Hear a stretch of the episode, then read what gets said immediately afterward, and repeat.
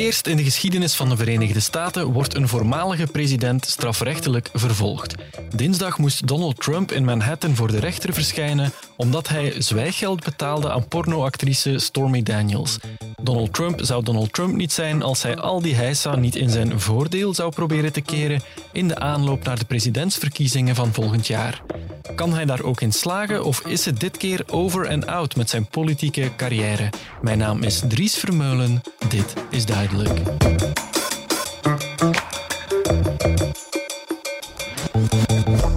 Duidelijk, De Morgen. Former President Donald Trump has been indicted by a grand jury in New York City in a hush money scheme in which it's alleged he paid money to women who claim they had extramarital sexual encounters with him. After going over 11 million pages of documents, I built a great company. They've got nothing. They've got nothing. Think of it. This is going to be a historic and extraordinary week ahead in the United States because this is going to be the first time ever that a former president has arrived in court to face a judge for his own criminal indictment. It probably makes me the most innocent man in the history of our country. Friends of mine say that. Bij mij aan tafel zit Maarten Rabaey, buitenlandjournalist bij De Morgen. Dag Maarten. Dag Dries.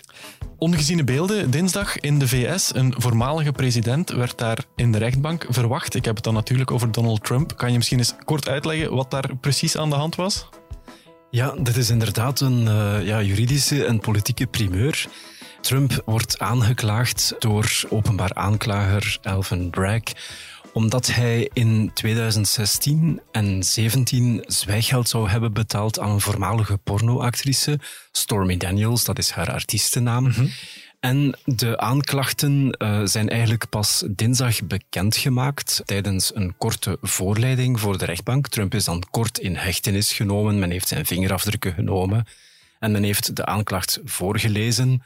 Het gaat in totaal om 34 aanklachten, wat vrij veel is. En wat nieuw is, is dat het niet alleen om aanklacht gaat wegens zwijggeld aan Stormy Daniels, maar ook aan een voormalig Playboy-model, Karen McDougal, mm-hmm. en ook nog eens aan een portier van Trump Tower in 2018. Dus blijkt dat eigenlijk Trump wou vermijden dat die mensen bezwarende dingen over hem gingen zeggen. Ja. Want ja, die zaak van Stormy Daniels, dat kenden we al. Hè. $130.000 had ze gekregen om te verzwijgen in die, tijdens de presidentsverkiezingen in 2016 dat hij een affaire had gehad met haar. Maar het is dus niet bij die ene kwestie gebleven. Nee, en er zijn tijdens de aanklacht die eigenlijk geheim was tot nu toe een aantal bezwarende feiten aan het licht gebracht door de aanklager. Mm-hmm. En de belangrijkste is eigenlijk dat het misdrijf, het vervalsen van de boekhouding om dat zwijggeld uit te betalen, duidelijk zou gediend hebben om een zwaardere misdaad te verbergen, namelijk het omkopen van een getuige met als doel een negatieve impact op de verkiezingen te verhullen. En de aanklager ziet daar toch een crimineel patroon, een soort samenzwering, zeg maar, om het verkiezingsproces te beïnvloeden. Ja, want ik zei het in het begin al, het is nog nooit eerder gebeurd dat een zittende of een voormalige president in de VS voor de rechtbank moet verschijnen. Wat Trump hier gedaan heeft, is dus wel degelijk strafbaar. Wel, dat is wat de aanklager inderdaad aanvoert. Ja. Hij steunt natuurlijk zijn zaak vooral op de getuigenis van Michael Cohen, Trumps voormalige advocaat, maar ook wel, en dat blijkt ook uit de aanklacht, op heel veel feitelijke boekhoudkundige gegevens van de Trump Organization, mm-hmm. die vorig jaar ook al eens is veroordeeld geweest in een andere zaak. Ja, en dat is toch bewijs dat Trump met de boeken geknoeid heeft. Dat op zich is relatief licht in het kader van alle soorten misdrijven die je kan plegen. Maar het feit dat het dan echt gebeurde met als doel de verkiezingen te beïnvloeden, dat is nu echt de smoking gun, zeg maar, die bewezen zal moeten worden tijdens het proces. The only crime that I have committed is to fearlessly defend our nation from those who seek to destroy it. And now these radical left lunatics want to interfere with our elections by using law enforcement. We can't let that happen. This fake case was brought only to interfere with the upcoming 2024 election, and it should be dropped immediately.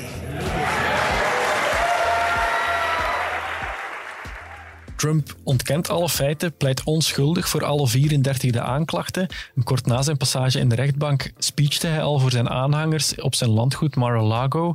En hij zei, alles wat ik ooit heb misdaan is mijn land proberen te beschermen. Dit is een vals proces om mij te saboteren bij de volgende verkiezingen. Dat viel te verwachten, hè? Ja, dat is Trumps klassieke verdediging. We hebben ook in de voorbije weken gezien dat hij eigenlijk een echte campagne voert tegen justitie, tegen de openbare aanklager, tegen de rechter. Het is allemaal hun schuld. Het is één grote politieke samenzwering tegen zijn persoon. Maar de vraag is of hij dit zal kunnen volhouden. Hij is trouwens op de vingers getikt door de rechter tijdens de hoorzitting. Mm-hmm. En de reden was net dat hij zowel de rechter als de openbare aanklager in het publiek had beschimpt. Maar vanaf een juridische procedure begint te lopen voor een rechtbank, kan je dat niet zomaar ongestraft meer doen. Er bestaat zoiets, zowel bij ons als in de VS, als minachting van het hof. Ja. En dus moet Trump vanaf nu eigenlijk heel hard oppassen wat hij zegt. Want als hij ook nog eens veroordeeld wordt voor die contempt of court, mm-hmm. ja, dan zou dat wel verstrekkende gevolgen kunnen hebben. Zowel strafrechtelijk als bijvoorbeeld een verbod om nog over deze zaak in de media te praten. Dat kan nog altijd gebeuren. Doorgaans is dat niet zijn stijl, hè? Opletten wat hij zegt. Nee, absoluut niet. En ik denk dat het de komende maanden voor hem, dat zijn advocaten alle moeite van de wereld zullen hebben om hem vooral op sociale media in te tomen.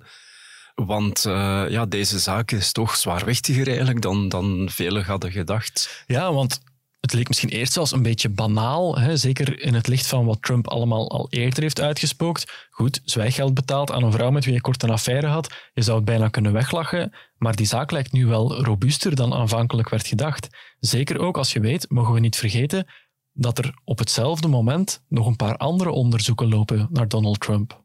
Klopt, en daarom is deze zaak wel interessant, omdat men nu eigenlijk het verband legt met beïnvloeding van de verkiezingen in 2016. Ja. Dat zou mogelijk zelfs een federaal misdrijf kunnen zijn, maar je moet weten dat er ondertussen ook een federale onderzoeker bezig is te kijken of Trump eventueel iets fout heeft gedaan tijdens de bestorming van Capitol Hill. Ja, precies. Dus eigenlijk op 6 januari 2021, toen die woedende menigte het congres bestormde. Ja, dat weten we allemaal nog. Dat weten we allemaal nog. Er is dan een onderzoekscommissie geweest in het congres.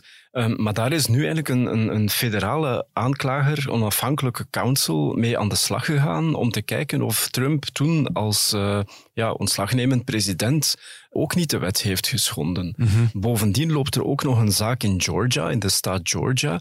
En dat gaat over rechtstreekse manipulatie van de verkiezingsuitslagen tijdens de tellingen na de verkiezingen van november 2020. Mm-hmm. De kans is groot dus dat we, als de voorverkiezingen beginnen in 2024, dat niet alleen deze zaak zal lopen, maar dat ook al die andere aanklachten bekend worden. En dan zal Trumps juridische team geconfronteerd worden met een lawine aan aantijgingen. En ja, dan wordt het voor hem eigenlijk heel moeilijk om zich te concentreren op zijn kandidatuur, op de inhoud van de verkiezingen. Want de grote vraag is van zal zijn partij, de Republikeinse partij, blijven tolereren dat zijn campagne enkel gaat over zijn juridische beslommeringen? Wellicht niet. Dus de andere kandidaten zullen op een dag toch wel willen praten over inhoud, over de economie, over het buitenlands beleid, over het China-beleid van de VS, over de klimaatverandering, de technologische uitdagingen enzovoort. Mm-hmm. En natuurlijk zullen de democraten die juridische problemen van Trump aangrijpen om te zeggen van deze man, hij is niet meer in staat om president te worden.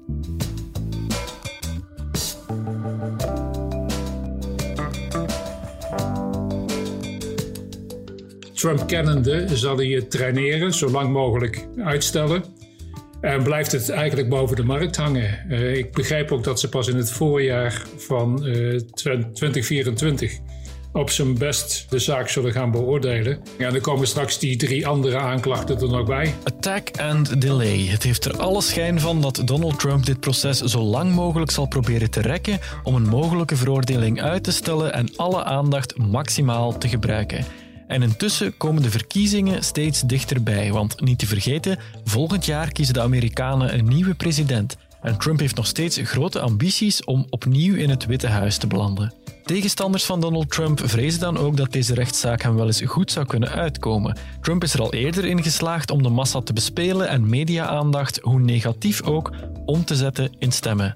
Maar volgens de Nederlandse Amerika-kenner Frans Verhagen zal dat deze keer niet lukken. Ik heb me behoorlijk geërgerd aan allerlei opinieschrijvers die zeiden van doe dat nou niet, klaag hem nou niet aan, want dan krijgt hij alleen maar meer aandacht. Mm-hmm. Onzin. Als de man een misdaad heeft gepleegd, een overtreding heeft gepleegd, dan moet hij net behandeld worden als alle anderen. Dat is punt 1. Punt 2, ik denk dat die aandacht uiteindelijk niet in zijn voordeel zal werken. Heel simpel gezegd, mensen die al voor Trump waren, die zullen misschien nog meer voor Trump zijn, maar die zullen niet zich van hem afkeren voorlopig. En mensen die tegen Trump waren, die zullen echt niet overgehaald worden door dit soort zaken. Om te denken van, hey, dat zou nog wel eens een keer een goede president kunnen zijn. Nee. Ik denk dat Trump er verder geen baat bij heeft, eerlijk gezegd. Wie er wel heel veel last van heeft, is de Republikeinse Partij. En dat verdienen ze. Zij hebben Trump laten zitten na 6 januari. Er was een impeachmentprocedure. Ja, na de bestorming van het Kapitool. Als ze inderdaad hadden gestemd om Trump af te zetten vanwege die wat eigenlijk een staatsgreep was, dan waren ze van hem af geweest. Dan had hij nooit meer kandidaat kunnen zijn. En nu zitten ze ermee. Eigen schuld, dikke bul. Ja, denkt u dat de Republikeinen daar spijt van hebben dan? Ik denk dat ze daar heel erg veel spijt van hebben. Althans, de mensen die nadenken. En er zijn ook een aantal politici in het congres die zo aan Trump verknocht zijn dat ze blijkbaar niet kunnen nadenken. Maar de belangrijke politici, Mitt Romney en Mitch McConnell, de voorzitter van de Senaat, hebben we niet gehoord. En die houdt zich ook geteisterd, want die heeft een ontzettende hekel aan Trump. Kijk, mensen die nadenken over de Republikeinse kansen in 2024, die realiseren zich dat Trump nooit zal kunnen winnen. Tegelijkertijd weten ze dat als hij in de voorverkiezingen actief blijft, dat hij allerlei andere mensen zal wegjagen en dat hij mogelijk met 35-40% van de stemmen de kandidaat zal worden, maar niet gekozen kan worden. Dus de Republikeinse Partij, ja, die heeft geen baat bij Trump. Trump heeft alleen baat bij Trump. Dus zo is het altijd geweest. En ik denk dat de Republikeinen in het algemeen het liefst van hem af zouden zijn. Ja, u zegt dat heel stellig. Trump zal nooit nog een verkiezing winnen. Nee, ga maar na. In 2020 won hij 74 miljoen stemmen. Biden won er 81 miljoen. Nou, van die 74 miljoen van Trump zijn er ondertussen 20-30 verdwenen, omdat hij na 6 januari nooit en ten nimmer meer op Trump zullen stemmen. Dus hij moet terugvallen op een achterban van 40-45 miljoen stemmen. Ja, daar kun je niet mee winnen. Het is gewoon feitelijk onmogelijk dat hij zou kunnen winnen. En de Republikeinen weten dat ook. Stel dat Trump veroordeeld wordt in deze zaak. Op deze feiten staan gevangenisstraffen. Denkt u dat deze ex-president echt in de cel kan belanden? Nee, ik denk dat dat een stap te ver is. Sowieso duren die processen ontzettend lang. En Trump gaat ze lekker uitrekken tot na de verkiezingen van 2024. Mm-hmm. Hij denkt dan, als ik eenmaal president ben, een zittend president veroordelen, ja, dat is weer een heel ander verhaal. Yeah. Dus hij probeert ze uit te rekken. Voor die tijd zal er echt niet veel beslist worden. Alleen zal de kiezer wel duidelijk zien waar het om gaat in deze processen. En dan hebben we het niet over deze zaak, het omkopen van mensen om te liegen over affaires. Dan hebben we het over Georgia, waar hij probeerde de verkiezingsofficials onder druk te zetten om even wat stemmen voor hem te vinden. Dan hebben we het over Florida, waar hij documenten verborgen heeft die hij niet mocht verbergen en daarover gelogen heeft. Dat is heel belangrijk. Het is niet zozeer dat hij die documenten even was vergeten. Nee, hij heeft gelogen over hoe ze en waar ze waren opgeslagen. En de belangrijkste zaak, als er een zaak komt over 6 januari, dan gaat het nog steeds over een putsch, een staatsgreep, een insurrection volgens de grondwet. Als je daarvoor veroordeeld zou kunnen worden of aangeklaagd zou worden, dan zouden mensen onmiddellijk kunnen zien natuurlijk van, ja, dit is toch de man die de Amerikaanse democratie bedreigt. Ja, u ziet het niet rooskleurig in voor Donald Trump, meneer Verhagen. Hij lijkt zelf ook wel wat van zijn drive verloren te hebben. Toen we hem dinsdag zagen in de rechtszaal, hij oogde wat somber, wat stiller. Zo kennen we hem niet, hè? In New York was hij stil en een beetje bedeesd zelfs. En ik vond hem er ook een beetje angstig uitzien. Ja. Ik vond een heel mooi beeld. Hij kwam een deur door en er waren twee bewakers die die deur doorliepen. En die lieten die deur klap in het gezicht van Trump dichtvallen. En hij moest hem zelf weer openduwen. En het gaf een beetje aan het verlies aan status. Mm-hmm. Het toch de beklaagde zijn. Nou, als een haas ging hij weer naar Florida. En daar had hij weer praat voor 10. Maar je zag ook in die zaal dat het enthousiasme beperkt was. En dat zijn greatest hits. Hij draait steeds weer hetzelfde verhaal af. Op een gegeven moment hebben mensen dat ook wel gehad. Ik denk dat we een politicus zien in zijn nadagen. Het eind is in zicht.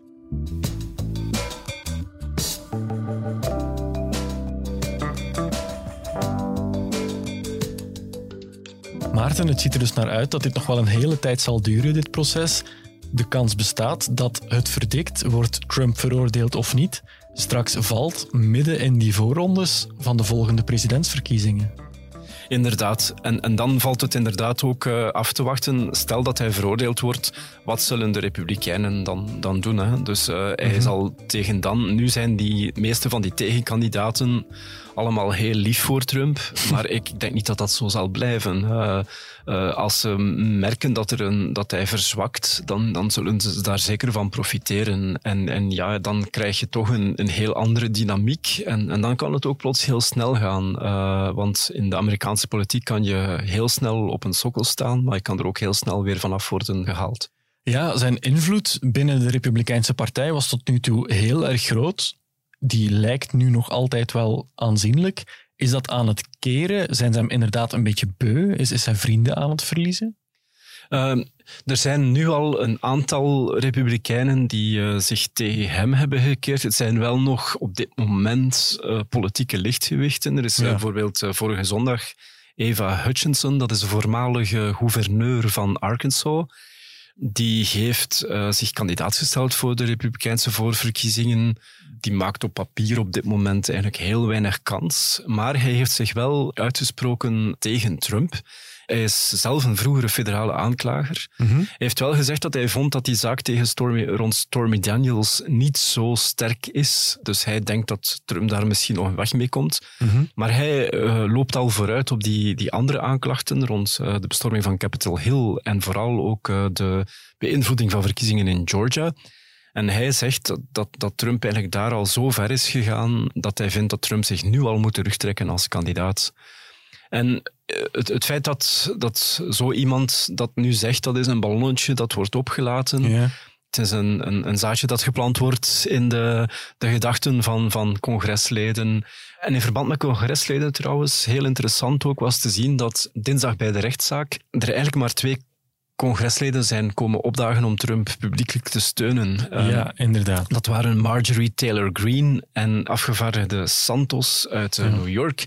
Ja, die Marjorie Taylor Greene die komt uit Georgia en staat eigenlijk geboekstaafd als een extreemrechtse politica. Mm-hmm. En dan die George Santos uit New York, die ligt zwaar onder vuur binnen de Republikeinse Partij omdat hij met zijn cv geknoeid heeft in zijn eigen verkiezingen tijdens de midterms vorig jaar. Dat is eigenlijk iemand met wie je niet geassocieerd wil worden. De kans bestaat zelfs dat hij zijn zetel verliest. Dus als je ziet dat als Trump moet beginnen steunen op die, zeg maar de fringe right, zo de echte extremen. De echte extremen om zich publiekelijk te laten verdedigen, ja, dan heb je al een probleem. Mm-hmm. Nu, er zijn wel andere. Kevin McCarthy, de nieuwe voorzitter van het Huis van Afgevaardigden, steunt Trump ook nog. En heeft natuurlijk allemaal te maken met de enorme greep die Trump heeft op de partij op dit moment. Hij heeft tijdens zijn presidentschap de partij echt gekneed naar zijn persoonlijk model en heeft heel veel van zijn persoonlijke, loyale bondgenoten op sleutelposities geplaatst. Mm-hmm. Maar ook dat kan natuurlijk snel veranderen. Die mensen kijken van waar de wind komt. Die denken van, ik wil na 2024 nog een politieke toekomst. Ja. Dus zij gaan kiezen voor degene die de beste kaarten heeft. Mm-hmm. Goed, Maarten, tot slot nog even terug naar de rechtbank. Deze zaak nu, 34 aanklachten tegen Donald Trump. Daar staan behoorlijk zware straffen op. In theorie riskeert Donald Trump een gevangenisstraf en zelfs een behoorlijk lange, hè? Ja, Volgens deze aanklacht riskeert hij toch, als ik me niet vergis, zelfs per aanklacht 4 jaar cel. Mm-hmm. Maximumstraf natuurlijk. Dus ja, er zijn 34 aanklachten. Ja, dat is meer dan een mensenleven. Dat is, je kan nu in de VS worden die straffen niet altijd samengeteld. Dus soms kan het ook zijn dat je maar 1 straf krijgt. En ja. Sommige straffen zijn ook, zeker voor financiële misdrijven, worden ook soms omgezet in boetes.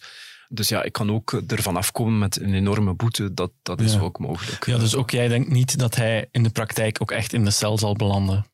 Goh, ik denk in deze zaak, dat zou het mij eigenlijk verbazen. Ja. Maar ik kijk wel uit naar die federale aanklachten rond de beïnvloeding van verkiezingen in Georgia.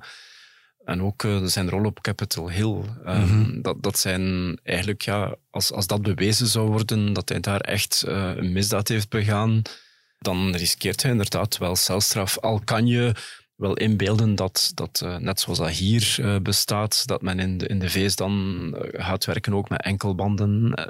Hij blijft tenslotte een oud-president die nog altijd beschermd wordt door de Secret Service enzovoort. Dus je ziet ook dat er toch... Tijdens de voorgeleiding dinsdag waren er ook een aantal privileges die normale verdachten niet hebben. Dus, men heeft hem bijvoorbeeld niet geboeid. Er is geen mugshot van hem genomen. Wat hij wel graag had gehad, waarschijnlijk als campagnebeeld. Oké, Maarten. Dinsdag was er die eerste zitting in de rechtbank. Hoe gaat dit proces nu verder? Wanneer zien we Trump daar terug? Na het voorlezen van de aanklacht komt er dus nog een hoorzitting om eigenlijk de verdere proceshang te bepalen. Dat zou pas binnen een maand zijn en dan zal wellicht al een procesdatum in het vooruitzicht worden gesteld. Dat kan eind dit jaar zijn, dat kan ook iets later zijn, begin 2024. Mm-hmm. Het kan ook zijn dat men het toch beslist om het iets sneller op de rol te zetten, juist omdat het dan niet zou interfereren met de voorverkiezingen. Ja. Dat is ook mogelijk. Oké, we volgen het in elk geval verder mee op en we lezen het dan allemaal wel van jouw hand in de morgen. Maarten Rabaey, dankjewel voor je tijd. Graag gedaan. Ik bedank ook Amerika-kenner Frans Verhagen voor zijn deskundige bijdrage. En u, beste luisteraar, bedank ik ook weer om erbij te zijn. Volgende week slaan we een keertje over, dan is er geen nieuwe aflevering. Maar de donderdag daarna zijn we gewoon terug. In de tussentijd kunt u ons altijd bereiken via podcasts@demorgen.be. Heel graag tot binnen 2 weken. Dit was Duidelijk.